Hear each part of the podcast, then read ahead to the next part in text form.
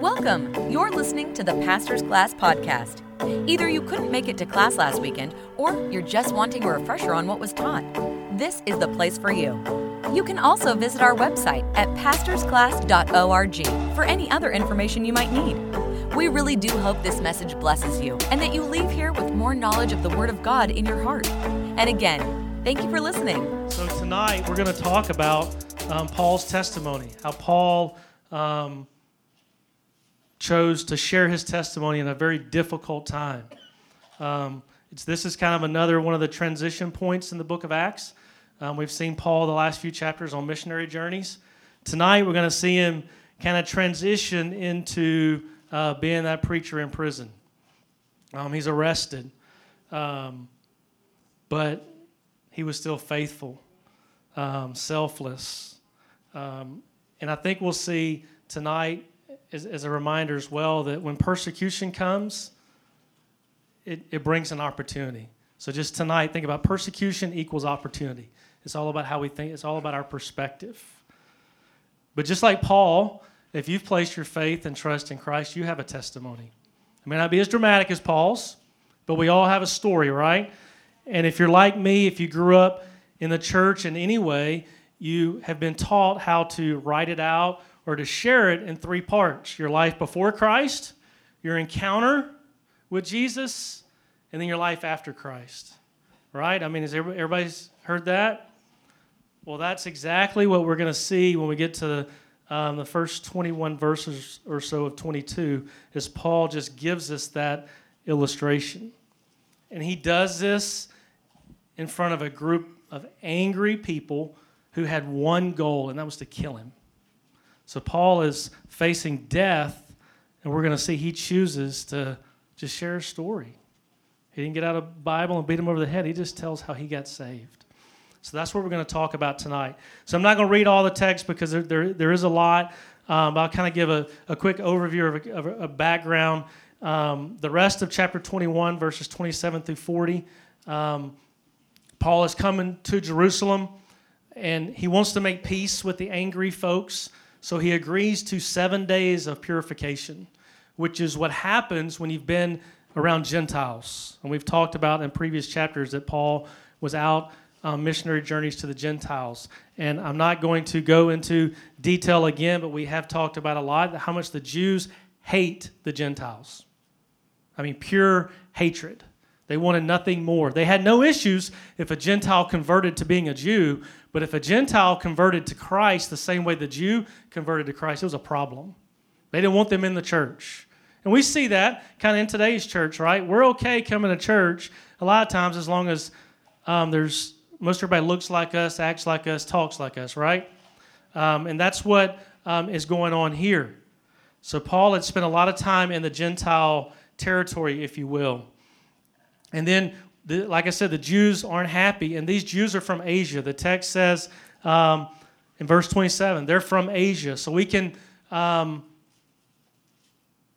pull that this is the same group of angry Jews that we talked about three or four weeks ago in Ephesus because these Jews here traveled from Asia. They traveled from there. And we talked about then about that riot they started there.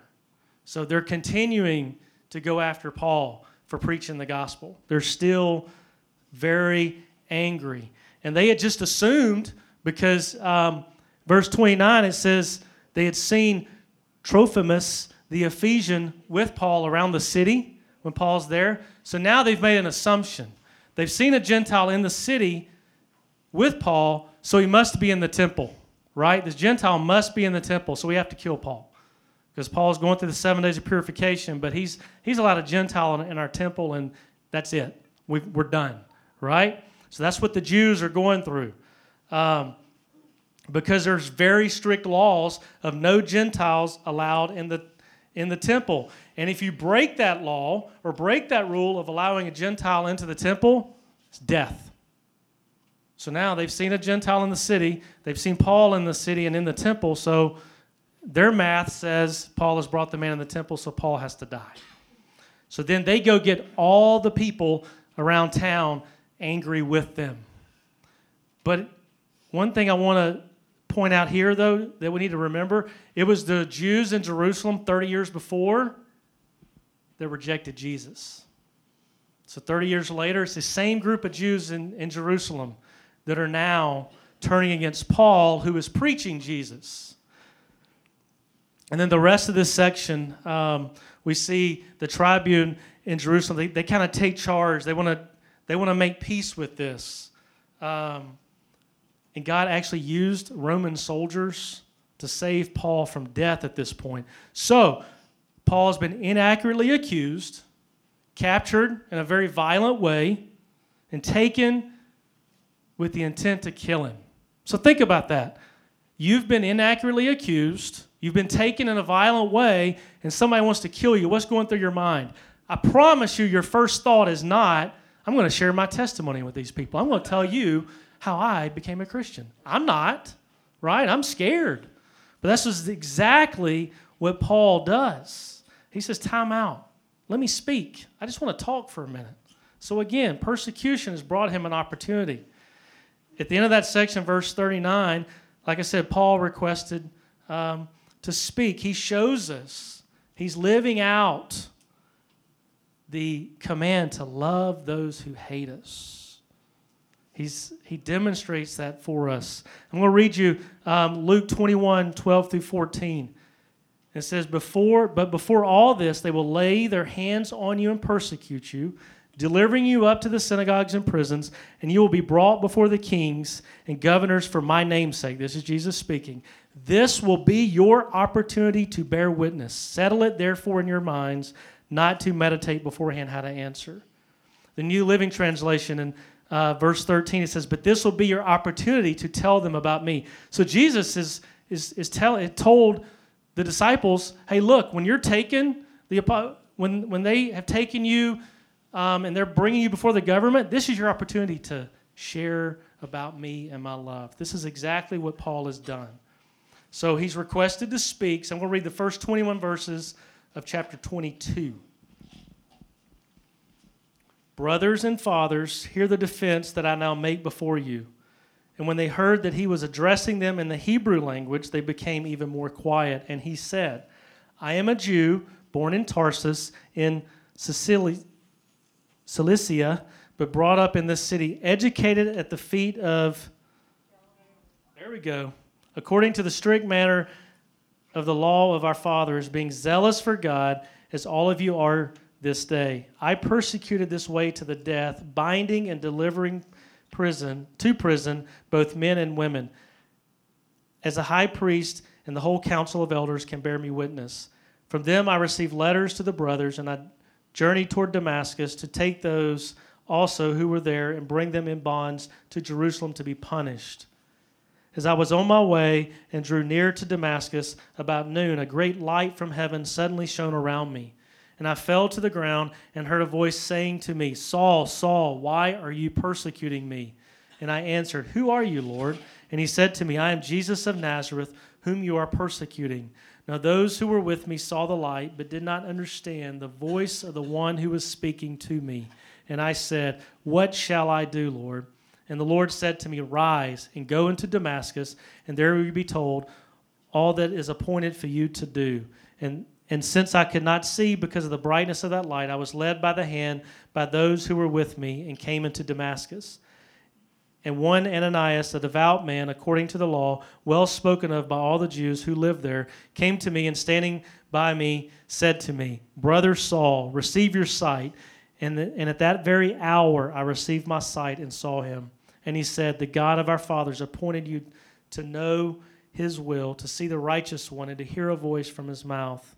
For you will be a witness for him to everyone of what you have seen and heard. And now, why do you wait? Rise and be baptized and wash away your sins, calling on his name. When I had returned to Jerusalem, I was praying in the temple. I fell into a trance, and I saw him saying to me, Make haste, get, get out of Jerusalem quickly, because they will not accept your testimony about me.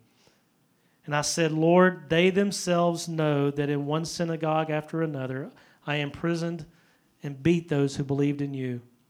And when the blood of Stephen, your witness, was being shed, I myself was standing by and approving and watching over the garments of those who killed him. And he said to me, Go, for I will send you far away to the Gentiles.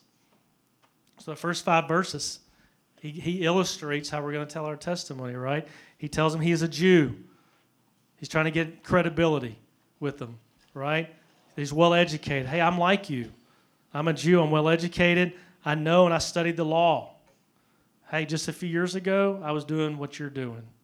That's the same way we're to share our testimony with someone, right? We got to get some common ground. You know, it doesn't work really when you go and just pop them with a Bible and turn or burn or whatever phrase you want to use. It's just a conversation. It's credibility. You know, find find something common that you can talk about. And then he starts telling verses 6 through 16, he talks about his encounter with Jesus. And it's important that we, like Paul, be very clear that it's nothing that we did, it's something Jesus did for us. There's nothing, when we're sharing our testimony, there's, there's nothing we did other than respond to Jesus and say yes to Jesus. Um, you know, and I mean, I just wrote down here Paul wanted to know one thing is that Jesus, it was Jesus who changed his life. And then in 17 through 21, um, he talks about um, his life after encountering Jesus. He said it was God who changed his life, and it weren't for that, he would be right there, still persecuting Christians. If it wasn't for Jesus, I'd still be doing what you're trying to do. Um, so again, just another, um, just a good um, example of how we are to respond, and and always be ready to share our testimony. The the last um, section, 22 through 29, it gets a little dicey um, because they're listening at this point, but then Paul mentions one word. He mentions the word Gentile, and then it's over again. It just it just gets nasty, right? But we're going to see here that Paul had a trump card he could have mentioned at the very beginning. He could have told him he was a Roman citizen, and they would have, by law couldn't have held him. But he didn't do that. Why? Because Jesus said, when you are being held captive, share your testimony. Paul was obeying Jesus. He was obeying God and God's divine plan for his life, even though very simply Paul could have shut it down from the beginning. But he chose to share his story, be open, talk about how Jesus changed his life, and then brings up the fact that he is a Roman citizen. Not only that, um, he had like the highest prestige. He was born a Roman citizen. The text talks a little bit about some people have purchased theirs, but he was um, born one. Um, so Paul remained focused on his mission, not his personal convenience or freedom. How many times, I know for me, I would much rather care about my personal convenience. Anybody else like that? Right? We just, you know, don't mess with me. You know, I'm, I'm comfortable, I'm here. So, really, in this lesson, all I can do is we can just look at Paul's example. Think about this Paul would rather be in prison than to give up his passion for the lost and building God's church. I can't stand here before you and say, I'd rather be in prison. You know, I could probably easily give up my passion for, for the lost, you know, right? If I'm given a choice of prison. I mean, the right answer is, yeah, I'll go to prison. But in my flesh, that's hard. But that's what Paul did. That's what he's illustrating here. He's not walking away from God's call on his life to build up his church in passion for the lost. You know, the Bible says at all costs, right? You know, I'm not aware of anybody in the room that's been put in a similar situation as Paul, but I can just tell you that he did exactly what Jesus tells us to do. And I just hope that if we're ever in a difficult situation like that, that you and I both would um, think back to Jesus' words to be his witness, but also look at what Paul did, right? So persecution equals opportunity. So, what does all this mean? Well, um, if you've been here before, you know that um, I'm pretty simple minded. Um, I don't. I try not to overthink it. So my two takeaways um, is everybody has a story. You have a story, I have a story. That's the first thing we have to remember. And, you know, sometimes you hear somebody share their story and it's pretty dramatic. And then you think about your own life and go, hey, nobody will ever listen to my story because I don't have all this hardship and I wasn't, I didn't go through addiction or whatever the case may be. And you, and you, and you feel inadequate, right? Because I don't have anything dramatic. I don't have anything dramatic like Paul. Jesus didn't blind me um, and some guy lead me down the road, you know, and, and then I see the, see the light. But we have a story. We all have a life before Christ. We all have encountered Jesus, right? And then God's doing something in our life now. So just remember, you have a story. And the second thing is, everyone is in a situation where you can share your story. A good, a good situation or a bad situation. It doesn't have to be something as dramatic as what Paul was in. We're all in a situation every day that we can share our story. So, how you doing? Think about that. I think there's two things I wrote down. The more I share, the first thing is the more people hear about Jesus. The second thing is the more I share my story, the more prepared I am for that moment, like Paul. I don't need to wait until I'm in a very difficult situation to go, okay, how am I going to share my story, right?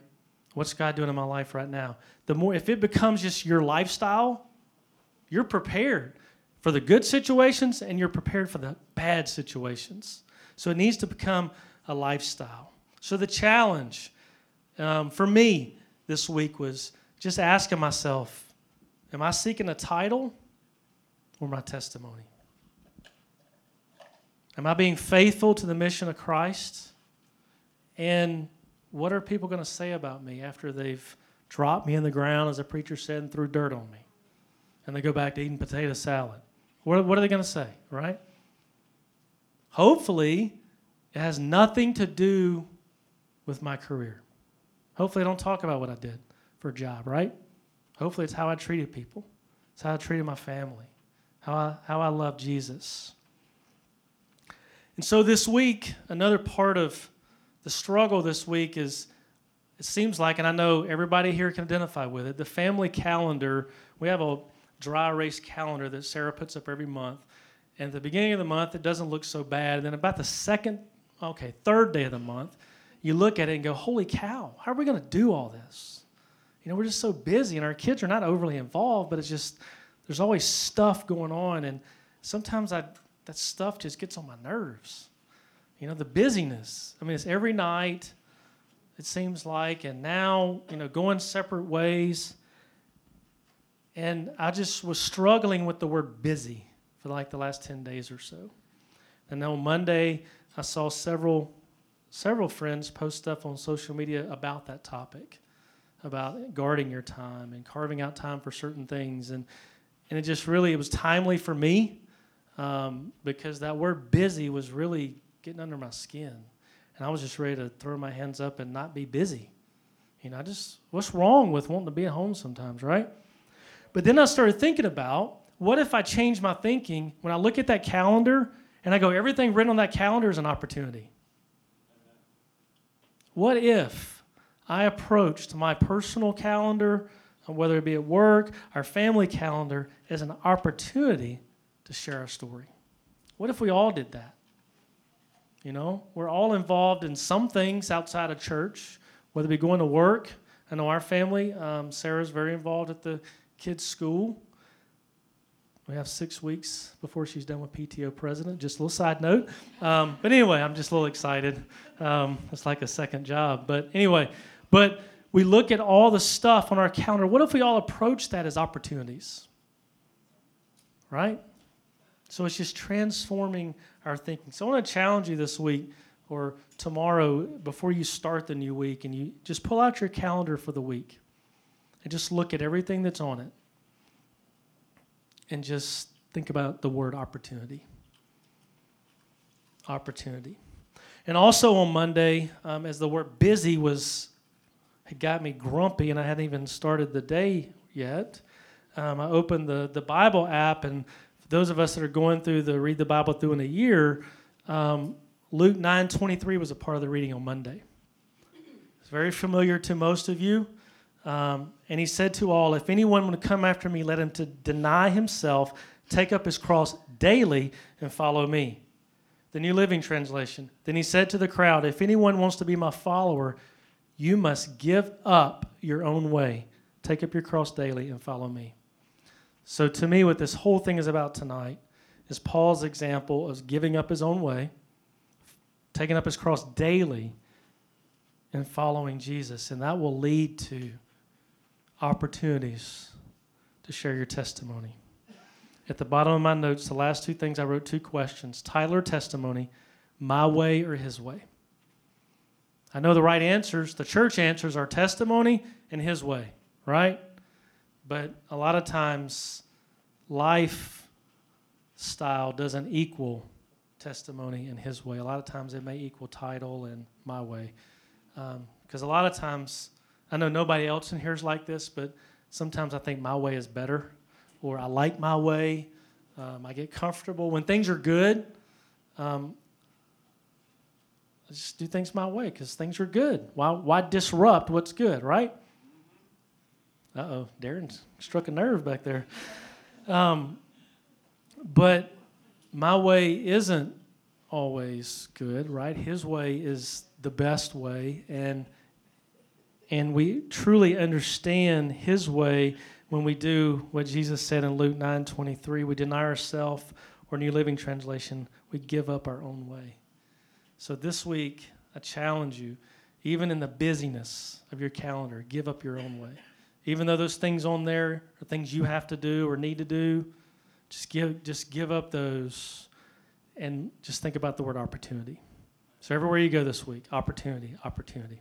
Amen? All right, let's pray.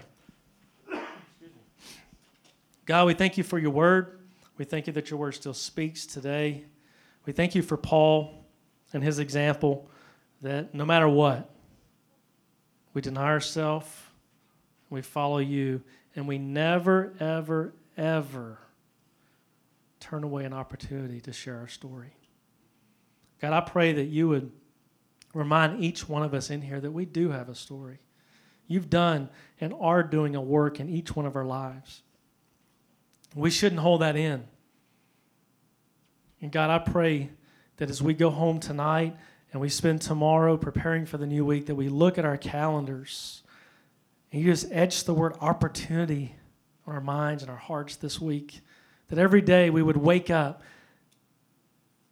and recognize it as an opportunity to tell somebody about you and what our community and our culture would be like if we would all just take this opportunity. Thank you for loving us. Thank you for this class. Thank you for everybody that's here. Go with us now. All this we pray in your name. Amen. Thank you for listening.